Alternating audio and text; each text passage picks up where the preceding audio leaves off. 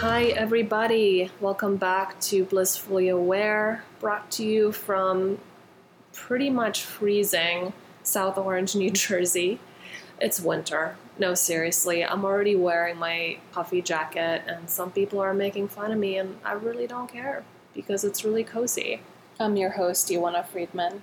We're going to do something a little bit different today. We usually have an awesome guest come on and we talk about creative process and inner strength and vulnerabilities. We look under the hood and see how those feed into the beautiful connections we make in the world and the powerful artwork and creative output we share to change the world around us. And we're definitely going to come back to that in the coming weeks.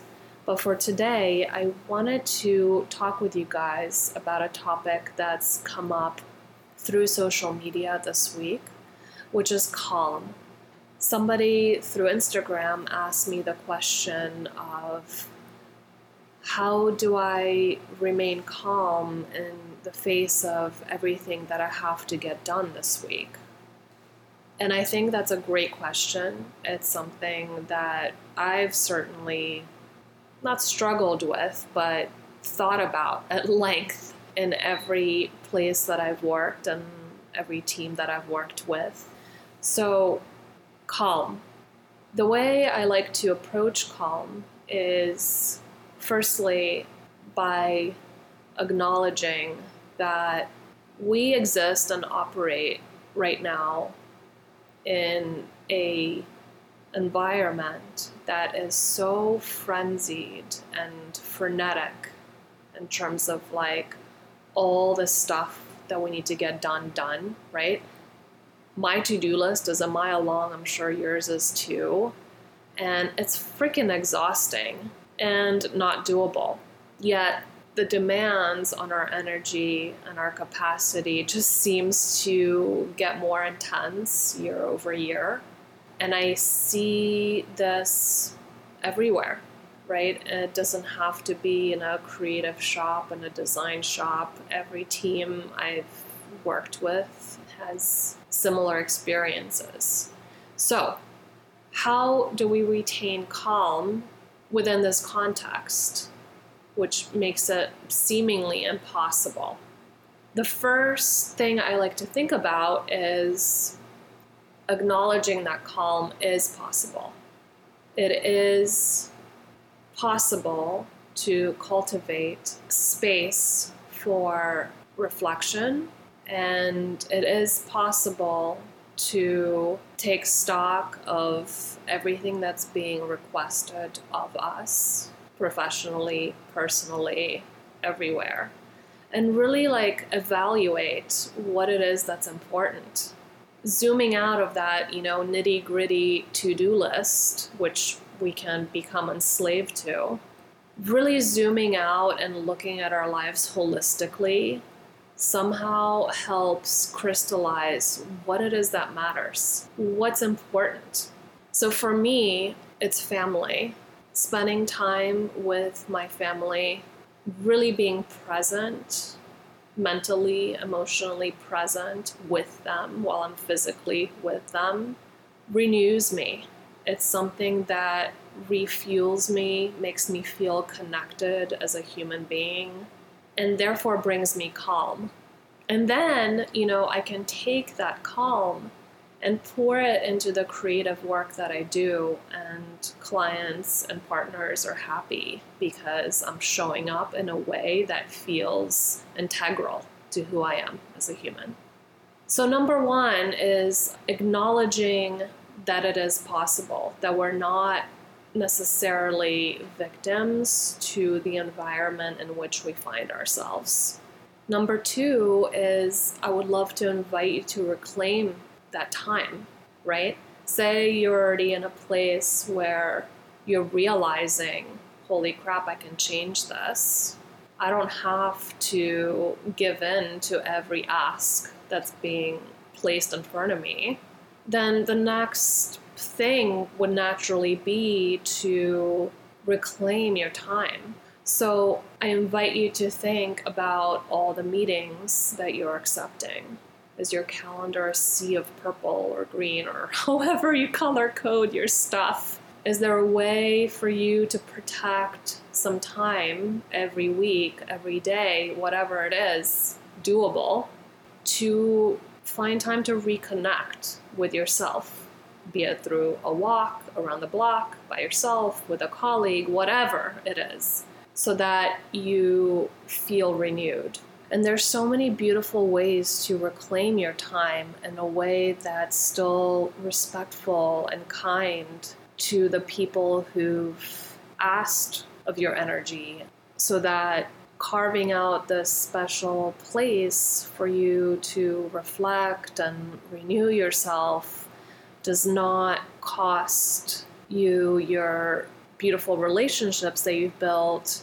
It just creates some really healthy boundaries between what it is that you need to live a life well lived that's like balanced and fruitful and hopefully restful, and all the big life-changing things that you want to accomplish as a professional.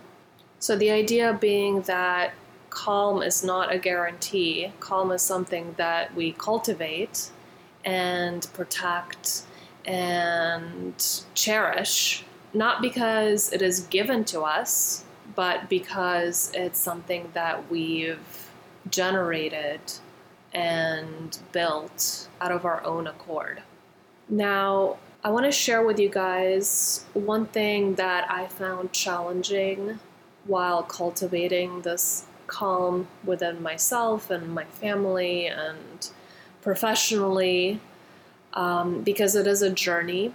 I'm an empath, right? Which means I feel everybody's feelings around me. When I'm in the room with you and you're ecstatic, I feel it like tenfold. I'm like doing backflips inside for you. If you're upset, I am really like equally upset, and I really take it on. I feel your feelings, and that allows me to make such beautiful connections in life and have really close relationships with so many people, and it's awesome.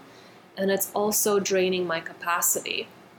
So one thing that kicks up for me when I try to look at new ways of carving time for myself to renew is this fear of how it is going to impact the people in my life. And the way that I've learned to work around that, and maybe this is helpful for you if you're struggling with something similar, is realizing that people are actually quite resilient and they will figure themselves out. And also, we're not always responsible for how we're received. And if our goal is to be strong for ourselves and the people in our lives and, you know, make this big work that matters and uplifts our communities, then it only goes that we need to protect our energy and really be decisive of how we share it and with whom. So that was the big lesson for me that's really come out and crystallized in like the past year. And I'm 42, by the way, so I'm no spring chicken, and I'm still learning these things, which is awesome. But I wanted to share that with you guys because it's so easy to say, well, just, you know, protect your time, just decline these meetings. But, you know, things kick up and resistance kicks up, and it's really healthy to face that.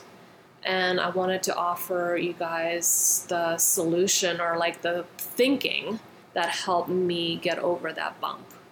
And one more thing before we wrap this up for today, we can absolutely talk about quiet and composure again. It's a vast and fascinating subject. But for today, I just wanted to bring up the point of, you know, consistency. I had a great yoga teacher once, and I hadn't seen her in a long time, but I ran into her and she asked me about my practice. And I was like, oh God, I've fallen out of my rhythm. I haven't shown up in my mat in a couple weeks, and I feel really crappy about it. And she was like, you know, the practice will always be there for you. Just come back to it when you're ready. And that really hit home because it allowed me space to, A, forgive myself for being such a slacker. I thought I was being a slacker. But also, B, it's impossible to do the same thing every day like a machine. So cultivating quiet and tuning in to ourselves is a practice, and it ebbs and flows. So give yourself a little break if one week is more hectic than the other. Just as zooming out of the nitty-gritty checklist is important, it's also important to sometimes zoom out of the moments where we lose our cool and instead see the overarching journey that we're on. So if overall we're able to cultivate a life that is soothing and calm and loving and full of connection, then I think we're on the right track. So baby steps. And sometimes, hey, it's 4 steps forward and 3 steps back and zigzag and up and down and all of that. It's all good. So yeah, the calm is in you. It starts with you. And I really believe that it's always been there. There's a seed of calm in you that you're born with. And I invite you to be part of this movement of living mindfully and minimally and really realizing that calm leads to kindness and empathy and really just being an antidote to this frenetic energy that we're all surrounded by right now. And don't even get me started on the political media landscape in the U.S. right now. But what we need is calm and more love and connection in this world. And it starts with you. So really, really great question. Thank you so much for sending it. And let's continue this conversation. And thank you so much for listening, you guys, to Blissfully Aware, which is brought to you by The Daring. And I'm so in awe of this community that's budding here and the wisdom that's connecting all the guests who've come on the show and all the creative minds who've contributed their thoughts and their essays to thedaring.co, who've partnered with me in real life to kick things off the ground. I'm completely indebted to you and this community, so thank you from the bottom of my heart.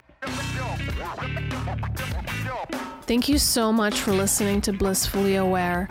Look out for future episodes where we'll continue to share inspiring talks with creative people who are force for good. Subscribe to Blissfully Aware through your favorite podcast app and check out thedaring.co for in-depth articles. You can also find us on Instagram at thedaring.co. I'm your host, Ioana Friedman. Our theme music is by Ben Tyree. If there's a topic you'd like us to cover, we'd love to hear from you. Send us a message at info@thedaring.co. Until next time.